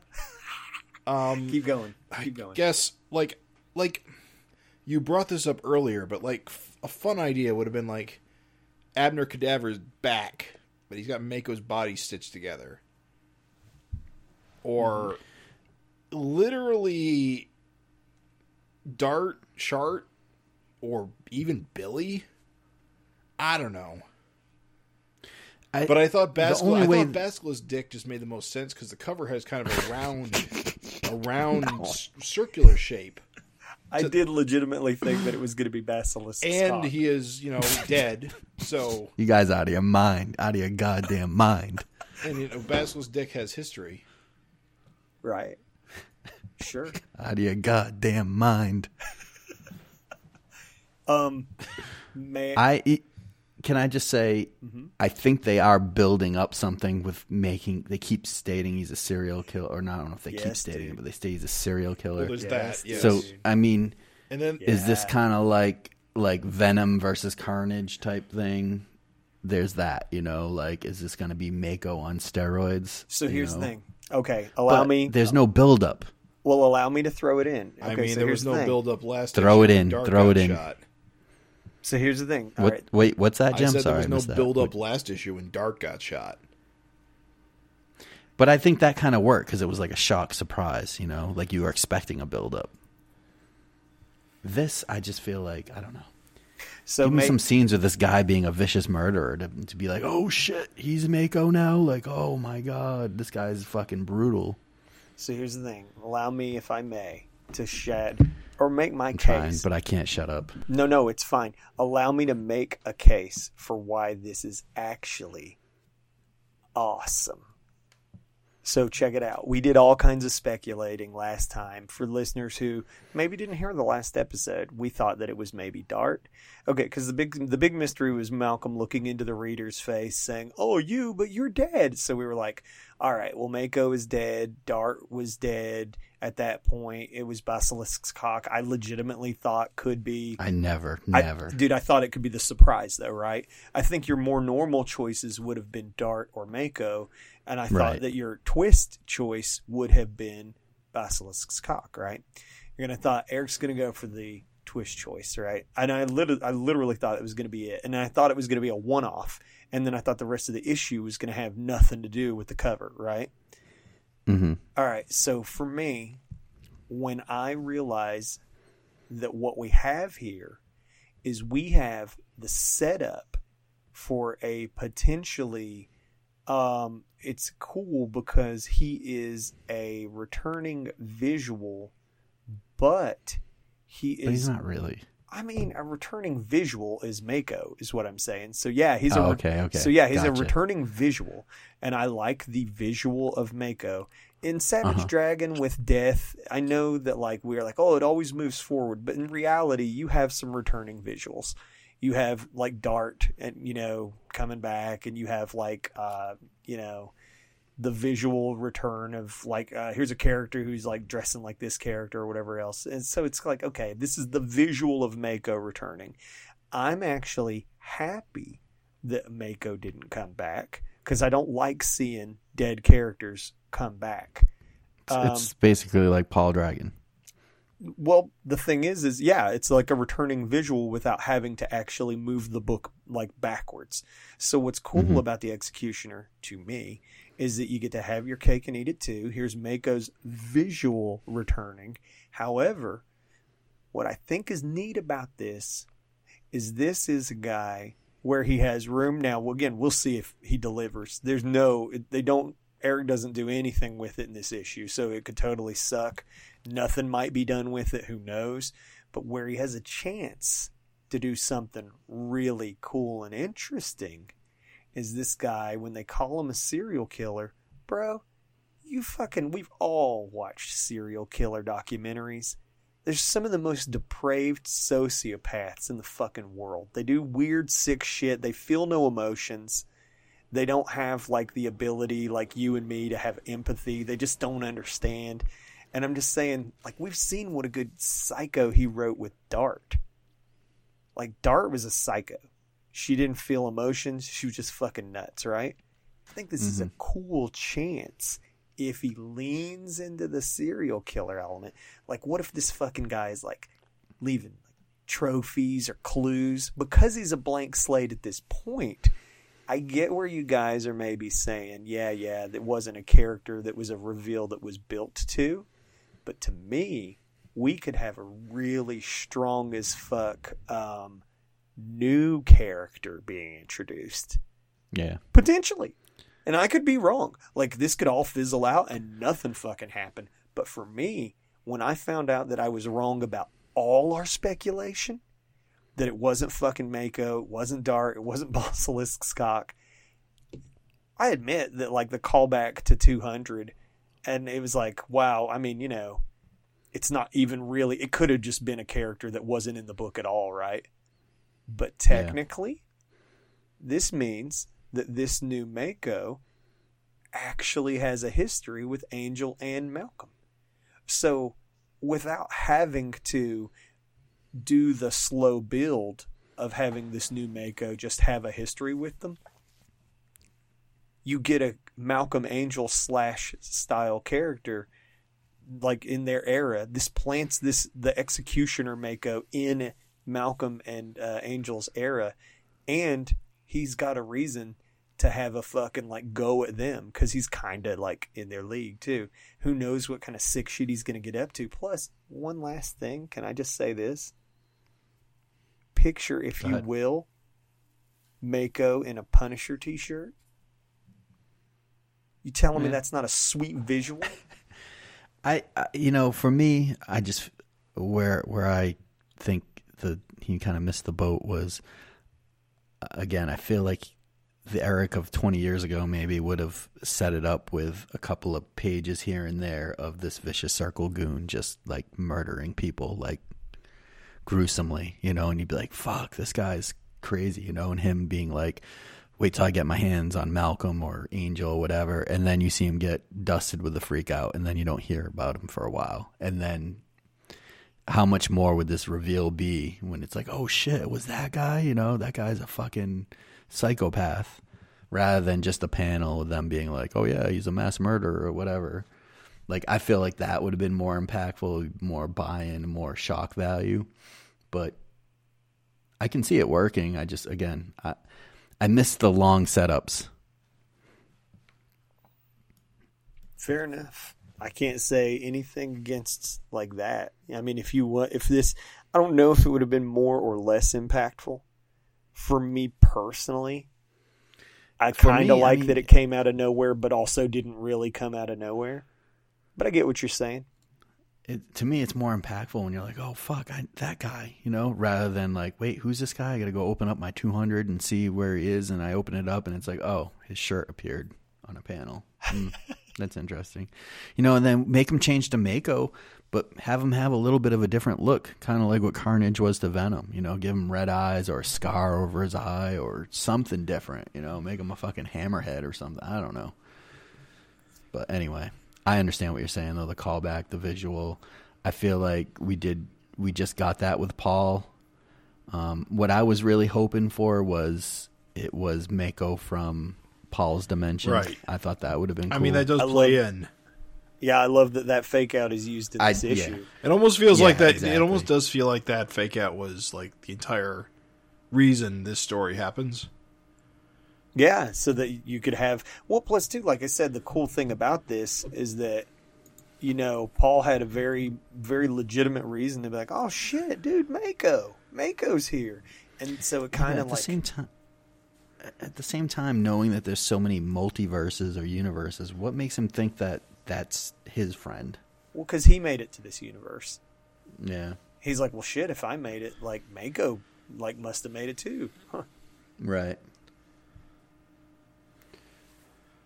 Plus, it plays into his character. He's desperate for connections, and he's striking out everywhere he goes. So he hears a familiar name and lights up. He said me, it's he like said- what a strike. he's had the most luck with the person who doesn't even remember, uh, wasn't even in his old universe. yeah, literally lucky. With both Malcolm and Alex. Well, no, Malcolm true. Malcolm doesn't seem to stand the guy. well, I don't know about that. He's letting but- him watch his kids. He's not- well, he's not letting him watch his kids. He's shocked that he is watching his kids. He finds it kind of creepy. This kind of goes into this next page. Uh, oh, hey, Paul, be nice, Curtin Rod. Yeah, I don't Howdy think hi, I don't think Malcolm. ho. I personally don't think Malcolm likes Paul very much. Or That's a great dynamic, dude. If they just loved each other right off the bat, that to me would have been a bigger fail than to have them have this strained relationship. It's good writing, though. It makes sense. Yeah. You know, if your dead father who doesn't quite look like your father came back to life, like how would you react? All of a sudden, is like hanging out with you all the time. Dude, Alex is the far more weirder thing where she's just like any green dick. I don't care. Like what, whatever. yeah, close enough. Close enough. Let's go. You want this beeve almost dragon? Cool. A smaller fin's actually less annoying. It's not hitting her in the face all the time. Not hitting her stomach. Sicko, sicko Craig. Um, this is a cute page. I like the, uh, you know, Maddie trying to find like the package that's hers. Yeah. And Amy's got the little uh, kind of Hobbs uh, stuffy. Yeah. Oh yeah, the the, the stuffed tiger. So good, dude. I love the little like wrapping paper details and stuff. Just fun. although it is Yeah, a, the little- it is a little weird. Jack is calling Paul Grandpa. Well, that's you know, kids, dude. I called a random. I used to go to a laundromat as a kid, and like there was a fucking guy that changed the like soda in the soda machine all the time. And You I called him Dad. I called him Uncle. What? Dad. There, yeah, and, Dad. and I was like, Uncle, Uncle, and they were like, my mom was like, Nah, they just, you know, they like anybody. I remember, I have a memory of my mom being like, the guy's like, what the Uncle, what the fuck? It's just saying kids are weird. Kids say the darndest things. Great body language and cartooning though, like on all of this, like this whole page. Yeah. So uh, the other thing, again, the other reason why I like this guy, Executioner, is I think that he's got an interesting dynamic where he is not hundred percent down with the VC. He feels abandoned by them in Chicago, and it kind of puts him in a position where if he wasn't a serial killer, like who the fuck knows, but like if he wasn't a serial killer, he could potentially become a good Mako. But I'm just saying, like, who Um, knows? dude? not not anymore. There's a lot of bodies on this pier. Yeah, yeah. That, I mean, you know that that window's gone, but I'm just saying, like, he's gonna be in a weird position anyway, because clearly he wants to fight the whole fucking VC. Yeah, he, this appear, so this appears to be his entire premise is he got Mako's power so he can go beat up the VC. Yeah, which is nuts as fuck if you think, because he doesn't know Dart's dead. It's true. And also, the VC's quite vulnerable. Would be crazy if he did become the leader of the VC uh, very soon? A serial killer Mako is the new leader of the VC. Holy shit, dude! Um, but uh, of course, he's down there causing trouble, and uh, Malcolm gets the call. But it's Christmas, and as we all said, Paul's desperate to make any connection, and so because it, things are so unclear, he decides that it's possible that Mako is returned from his dimension and is a good guy. So he's going to go down there and talk to him. And this is a great idea that everyone's on board for. Can I just tell you that the minute I read this, I was like, "Oh shit!" Yeah, we all knew Paul was going to have a rough time of it. Yeah. um, before we leave this page, I think that there's always like Erik's really great for like little characterization in like all kinds of moments. You can talk about Tyrone. Uh, Tyrone is good. I do love Tyrone reading, which makes sense. It's cool his parents Right. are leaning in it. But check out my man Jack on that skateboard. He's going to break his neck. Oh, please let that carry on into his adulthood. I'm just saying Say that'd be so cool. No, it's yeah, it's characterization though. Really, I mean Tyrone now has been keeps getting portrayed as like the reader, kind of nerdish guy. smarter. And I think oh, Jack, Jack, will be more adventurous. Action Jackson, baby. Can you imagine him just shredding on a fucking like? Oh, dude, it's so good. Any rate, I just love that little detail. Yeah, let me ask you guys: Were you worried for Paul? Because Uh, I, I yeah, was like, oh I, I shit. thought I did think he was going to get paffed. Yeah, I didn't think he was gonna die, but I kind of assumed he was gonna get his ass kicked. I thought he might get killed. I can't imagine they they just he hadn't done enough with him yet. That would be why it'd be shocking. It'd be like, oh god damn, dude. Right. Yeah, I thought he was gonna get fucking greased. I was like, oh no, dude, Paul, don't do it. That's a great Mako in the snow. Like just the pants more shredded than ever. Yeah. The the cars on fire in the background. It's great. Cop cars or whatever. Really just sells him as a badass dude because he's just fucking rampaging. I mean, he's just like going nuts. Yeah, Paul is such a doofus. it's okay. Go, it's me, Dragon. Ev- I'm here too. Everything's going to be okay. Fuck you. Look, I know how disorienting it this can be. It's so disorienting that you just destroy cars and fucking kill people. He's desperate, bro. He's just so desperate. Oh, Paul. desperate, desperate Paul. Fuck you, Ram. Um, can I say that I have legitimately seen Erik uh, champion cashews as stuffing on uh, Twitter and stuff? no, he does. He loves it. He loves it. dude. Sounds divine. I love he cashews. def- he's he's definitely like repeated this over the years. yeah, that is a thing that I actually know for sure. It's like this man loves cashew stuffing. I feel like it almost was mentioned before, but maybe it's just been on social media. Social media, one hundred percent, dude. Um, Did, did you guys notice Maxine's uh, oven mitten? yes, dude. Thank you. Too good. Santa's little hoe. Now, is it little or favorite? Favorite hoe? Santa's favorite. That's even better, dude. That's fucking hilarious. Yep. Just giving giving a, Malcolm a whole eyeful, Mm-hmm. She gave him the old pink wink. Ding.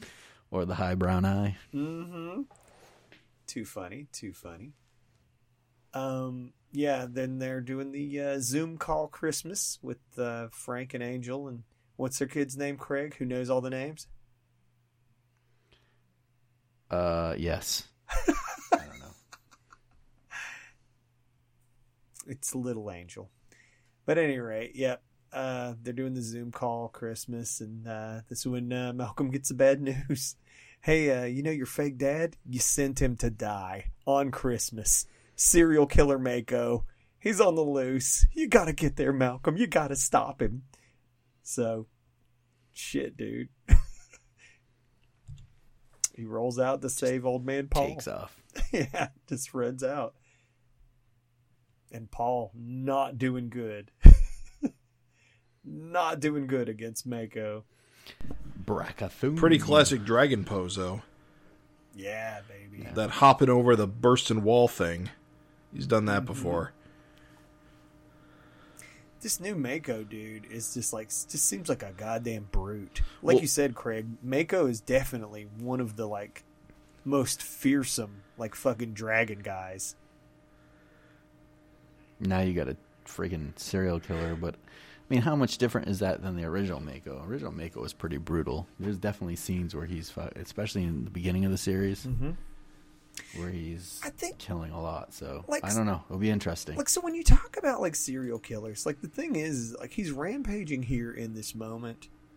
But like when you think about serial killers, like any of those shows, I think just the main thing is this the derangement. Yeah, maybe there's mass killers and serial killers. Serial killers are more deranged or something. Well, I don't know. They're just deranged. Like they have de- they have those tendencies. Like serial ki- mass killers could be like I don't know, you fucking go shoot up a school or something. Or you, you, you, yeah, a bomb or something. Yeah, a bomb. You're a mass killer if you like blow up a bomb or something. But like a serial killer like picks a victim and stalks them and like learns their Yeah. habits and crazy shit. So I mean, I just expect some crazy shit from this guy. But isn't isn't that what like um wasn't that what um what do you call it uh Venom's uh, guy what's his Oh, name y- Carnage oh, isn't oh. that what he was kind of like Cassidy. I just don't know enough about him to know. Yes, he was a serial killer. Did he do things like that? Was he like Well, serial killer? when he was a human, he did. But when he became Carnage, he basically just slaughtered people. But he was like insane like Venom was a like a bad guy but Carnage was like considered the like an insane He bad was guy insane. which is even more the dangerous thing about Carnage was that when he bonded with this symbiote, uh, he he was so crazy that he referred to himself as uh, I instead of us. Basically, he integrated with it more than Venom did, because Venom always called himself we. but the, but the concept was that he was just like you know He was a- so out of he his was a killer. he's so much more He, dangerous he basically once he was given the power to kill, he just killed indiscriminately. right lame, So I'm wondering, is that is this what we're gonna see? lame to me, lame. If you're gonna if you're gonna have serial killer brains, because the thing is, is like their brains are fucked, dude. Like they have fucked brains. Like they think in weird fucked ways. Dart acted like a serial killer, Right. With the weird shit she did, and so to me, like I don't want to see this guy just be a berserker Mako. Or to me, that's like you didn't deliver on the serial killer thing. Like you know what I'm saying?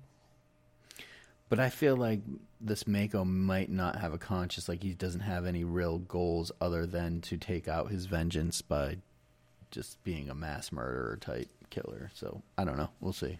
Maybe it is lame, but I, I, I could be interesting to me.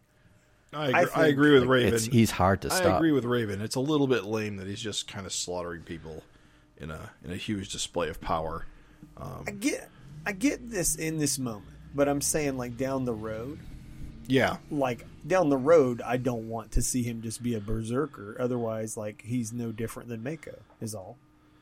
So So from what I'm getting is he lost his powers of freak out, so he desperately wants his powers back, and at the same time he wants to take out his vengeance on the vicious I circle I think at this point, getting Yeah. getting revenge on the vicious circle is actually more of a priority. That's why he did what he did. right, It oh, it- getting powers is secondary to getting his revenge because he feels slighted right. because he was abandoned.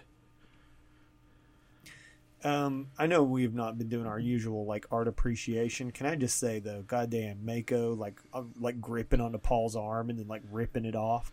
Ooh, Yeah, it's so pretty good. Oh, it's so good, dude. And the small fin, I got no problems with it. I think he's coming to his own on it. yeah, It's really get that whole shrip. yeah, it's consistent and consistently good. And then our boy Malcolm with the power punch. Yeah. so good, dude. I love that he's using the electricity. I love when Mako gets punched and like the teeth go flying. It's okay. They grow back. It's a great visual. yeah. They do, but I mean it's it's a cool visual with Mako that when, whenever that happens that it always gets little chunks of shark teeth all over the place. I like acrobatic, uh, like uh, Malcolm's sort of like acrobatic, kind of like you know, like he gets charged and just flips him over. It's so good, dude. And then, did anyone else kind of find like Mako like chewing on Malcolm's arm just a little funny? Yeah. Rawr, rawr, rawr. That's so good. I love it. Scrunch. Oh, it's good, dude. I love it. Fucking That panel with him getting blasted with the electricity yes, looks cool as shit. Yes. Can we talk for just a moment about like Mako's goddamn power levels, dude? Like off the charts. Like he just beat the shit out of Angel, swims to fucking Canada, beats the shit out of fucking Paul, beats the shit out of fucking uh, Malcolm. Gets fucking like we later learn was a maximum voltage blast, and just gets up.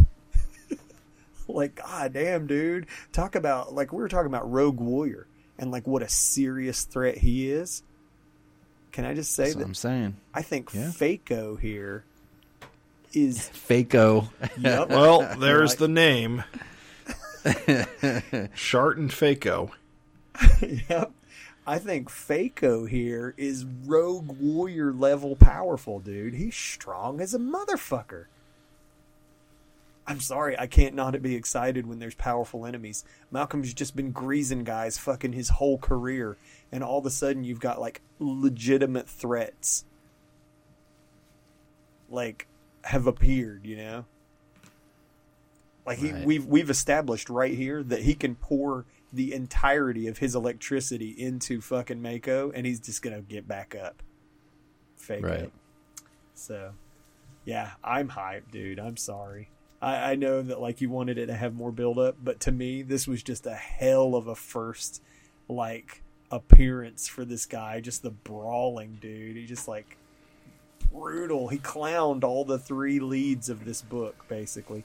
Like if he had like beat the fuck out of Captain Tootsie, it'd been perfect. just just slapping everybody around, dude. So Paul is bitten by Mako though. Right. What does that mean for him? Nothing. That's the interesting thing. Hmm. Like that's the thing. Is so like I want you guys to get into it. Like, didn't you say Jim's so sure. He goes nothing. nothing? Well, didn't you guys have a little like you were talking about how like you had issues with the whole like who sometimes people become shark people, Right. sometimes they don't. Yeah. My thing Well, on no. that is that what it is? It's Dart stabbed Mako when she got bit, which meant there was blood mingling between them. Okay. Whereas Mako biting Dragon here, or Paul here, So it's not the saliva; it's the that's blood my mixing. assumption. Of course, Yeah, my Ma- question is why did Dart get the ability to transform back and forth and kind of be able to keep her own appearance, whereas this guy just turned into Mako? Well, you don't know that. Maybe he just hasn't turned back yet. Yeah, but Yeah. Dart still retained like her appearance as a shark person. and maybe he got more of the blood I mean, I guess that Yeah. could than be. she did. Yeah. See? My thing, the only thing I was going to contribute to it, and I was just excited to throw it out there, is that I thought that kind of like if you're fudgy wudgy on like, you know, because we talked about a long, many Fincasts ago, we talked about how getting mauled by a shark at ground zero would turn you into a shark man to begin with. I mean, that's just science. Right? right? Well, to me, it's like werewolf attacks. Like the thing is, is if a werewolf attacks you, like you might just fucking die or you might become a werewolf like it's kind of random so i think that like something you could potentially see weird and cool too is if there were like more random shark people like what if paul fucking becomes like a shark man wouldn't that be weird I am actually thrilled that he got his arm ripped off, and I hope that sticks Why? because I think Dragon's historic problem is that Dragon is too charismatic and steals the spotlight from Malcolm. So, Paul is not charismatic. eh, I mean, eh. So if you make him grizzled old well, man no, with you arm, rip his arm off and you make him less capable. It means Mal- he he can't pick up the s- Malcolm's slack. So What's funny is he's already less capable. Clearly, yeah, five years from now, he's just going to be a torso. just a head on a stick. I mean, but he's probably talking. just not going to do the superhero thing anymore now that he's one armed. Well, you don't think he's gonna like maybe get healing powers from shark I blood? fucking hope not. I really Maybe he does and doesn't know. I seriously fucking hope not. Dude, I can't wait. If that's what happens, I can't wait to hear. your and then they do freak out. but maybe he, maybe that's what I was getting at earlier. Maybe he does have regenerative powers, and this has never happened to him before. I mean, that's Oh, possible, yeah. but I really hope it's not the case because that'd be really, really, really.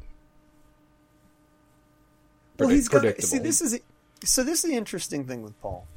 So just give him a cable arm. I mean, dude, we just literally talked about like neighbor Craig just getting a fucking Rob Liefeld arm. I mean, honest to God, like there's a, so many.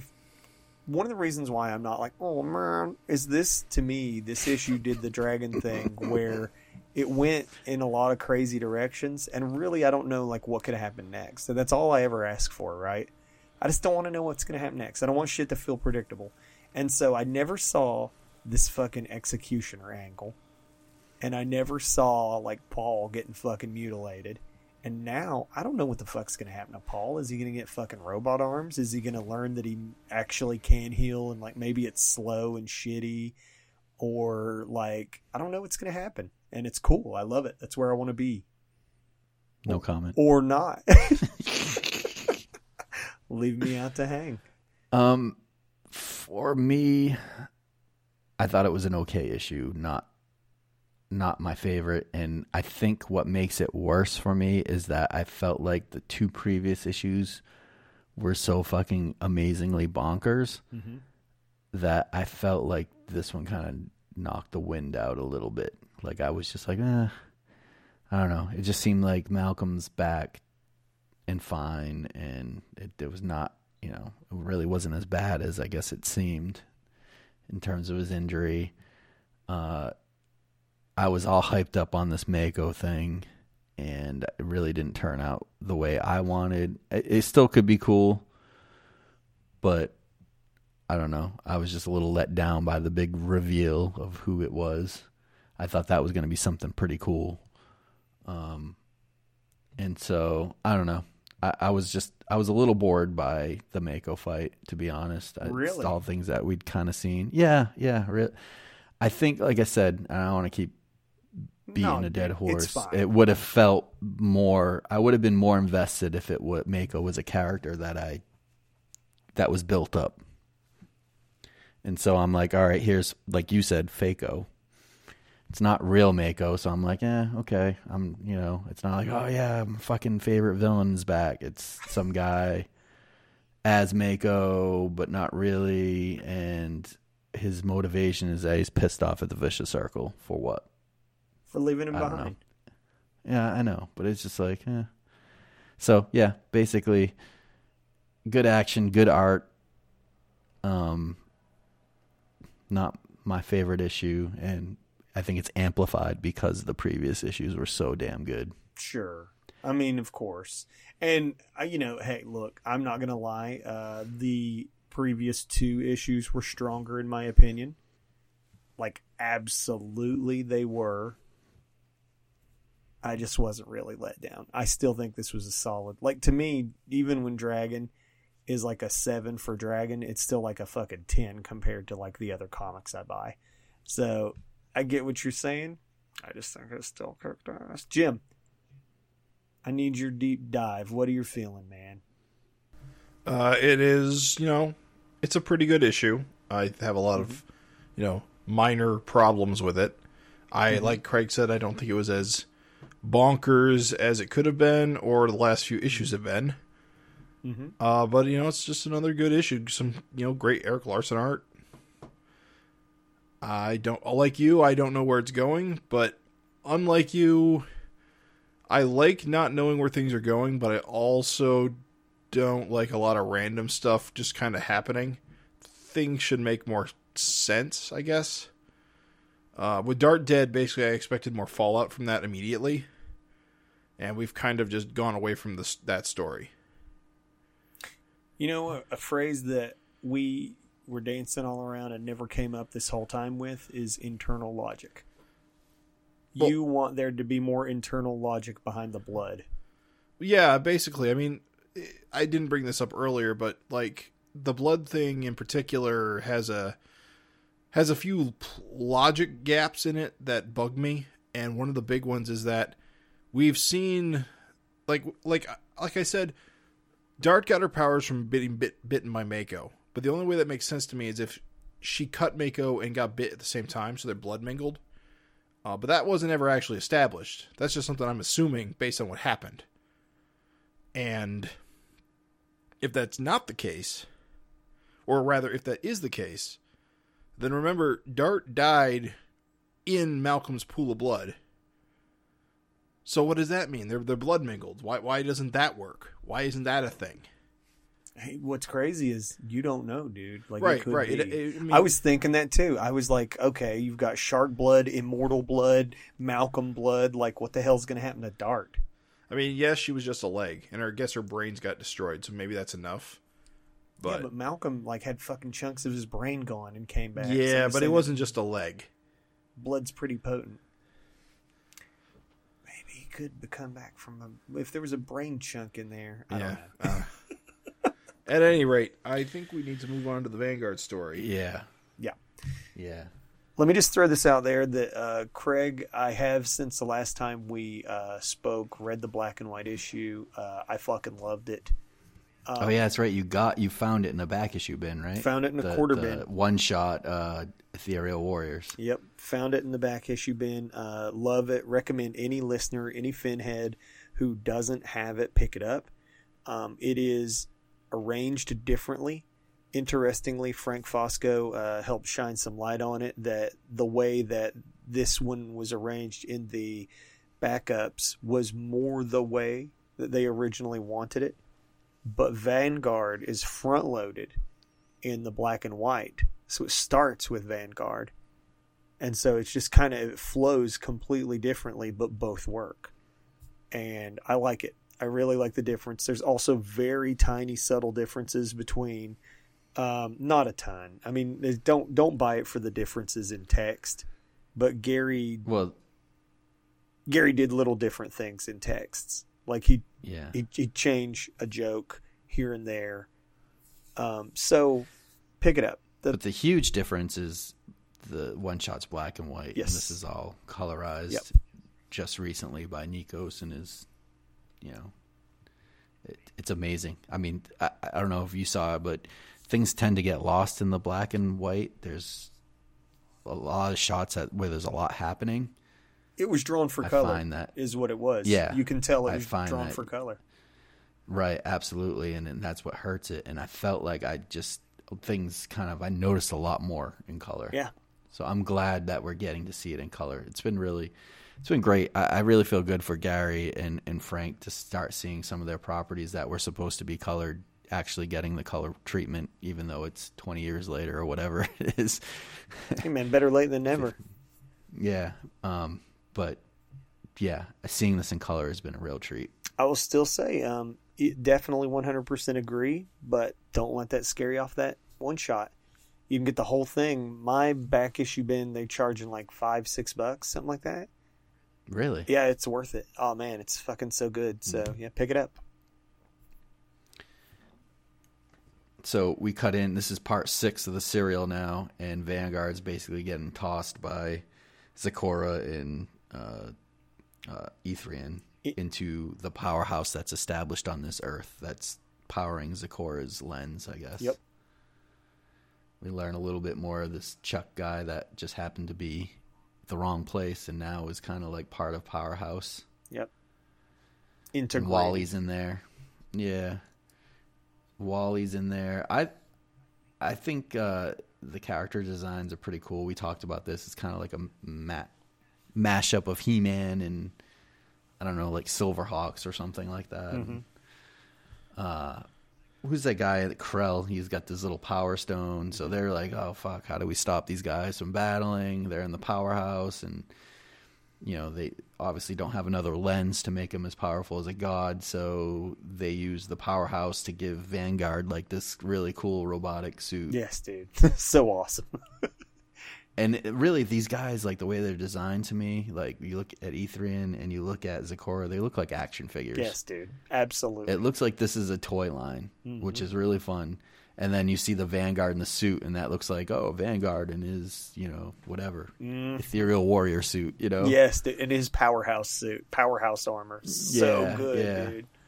I love the panel where he gets between them and there's that close up on his face mm-hmm. I love his little like helmet Yes, dude. upgrade Absolutely. Yeah, everything on this His is Prophet helmet. TNT. Uh huh. Yeah. Yes. Craig was sort of making the observation that timeline wise, uh, this d- this would have fallen like kind of a little bit before the whole Youngblood era. So it's well it's a lot uh, before actual Prophet right, right. Well, like just And- Shield, I mean Shaft, and all that stuff. So it's kind of like yeah curiosity. You know, did that face that face armor thing? You know, did Frank uh, pioneer that face armor thing? You know, did Rob get a Well, little Frank, inspired? Frank's convinced that he, he did inspire it. We we kind of chatted on. I think he's made some comments on the YouTube and stuff. Cool. And honestly, I didn't. You know, the whole Shatterstar or Prophet little face, Uh-huh. whatever you want to call it, the little bracket, Mm-hmm. head bracket. you don't really see that anywhere else before. So I don't know. or since. Yeah. It's a design element that is very 90s. So, yeah.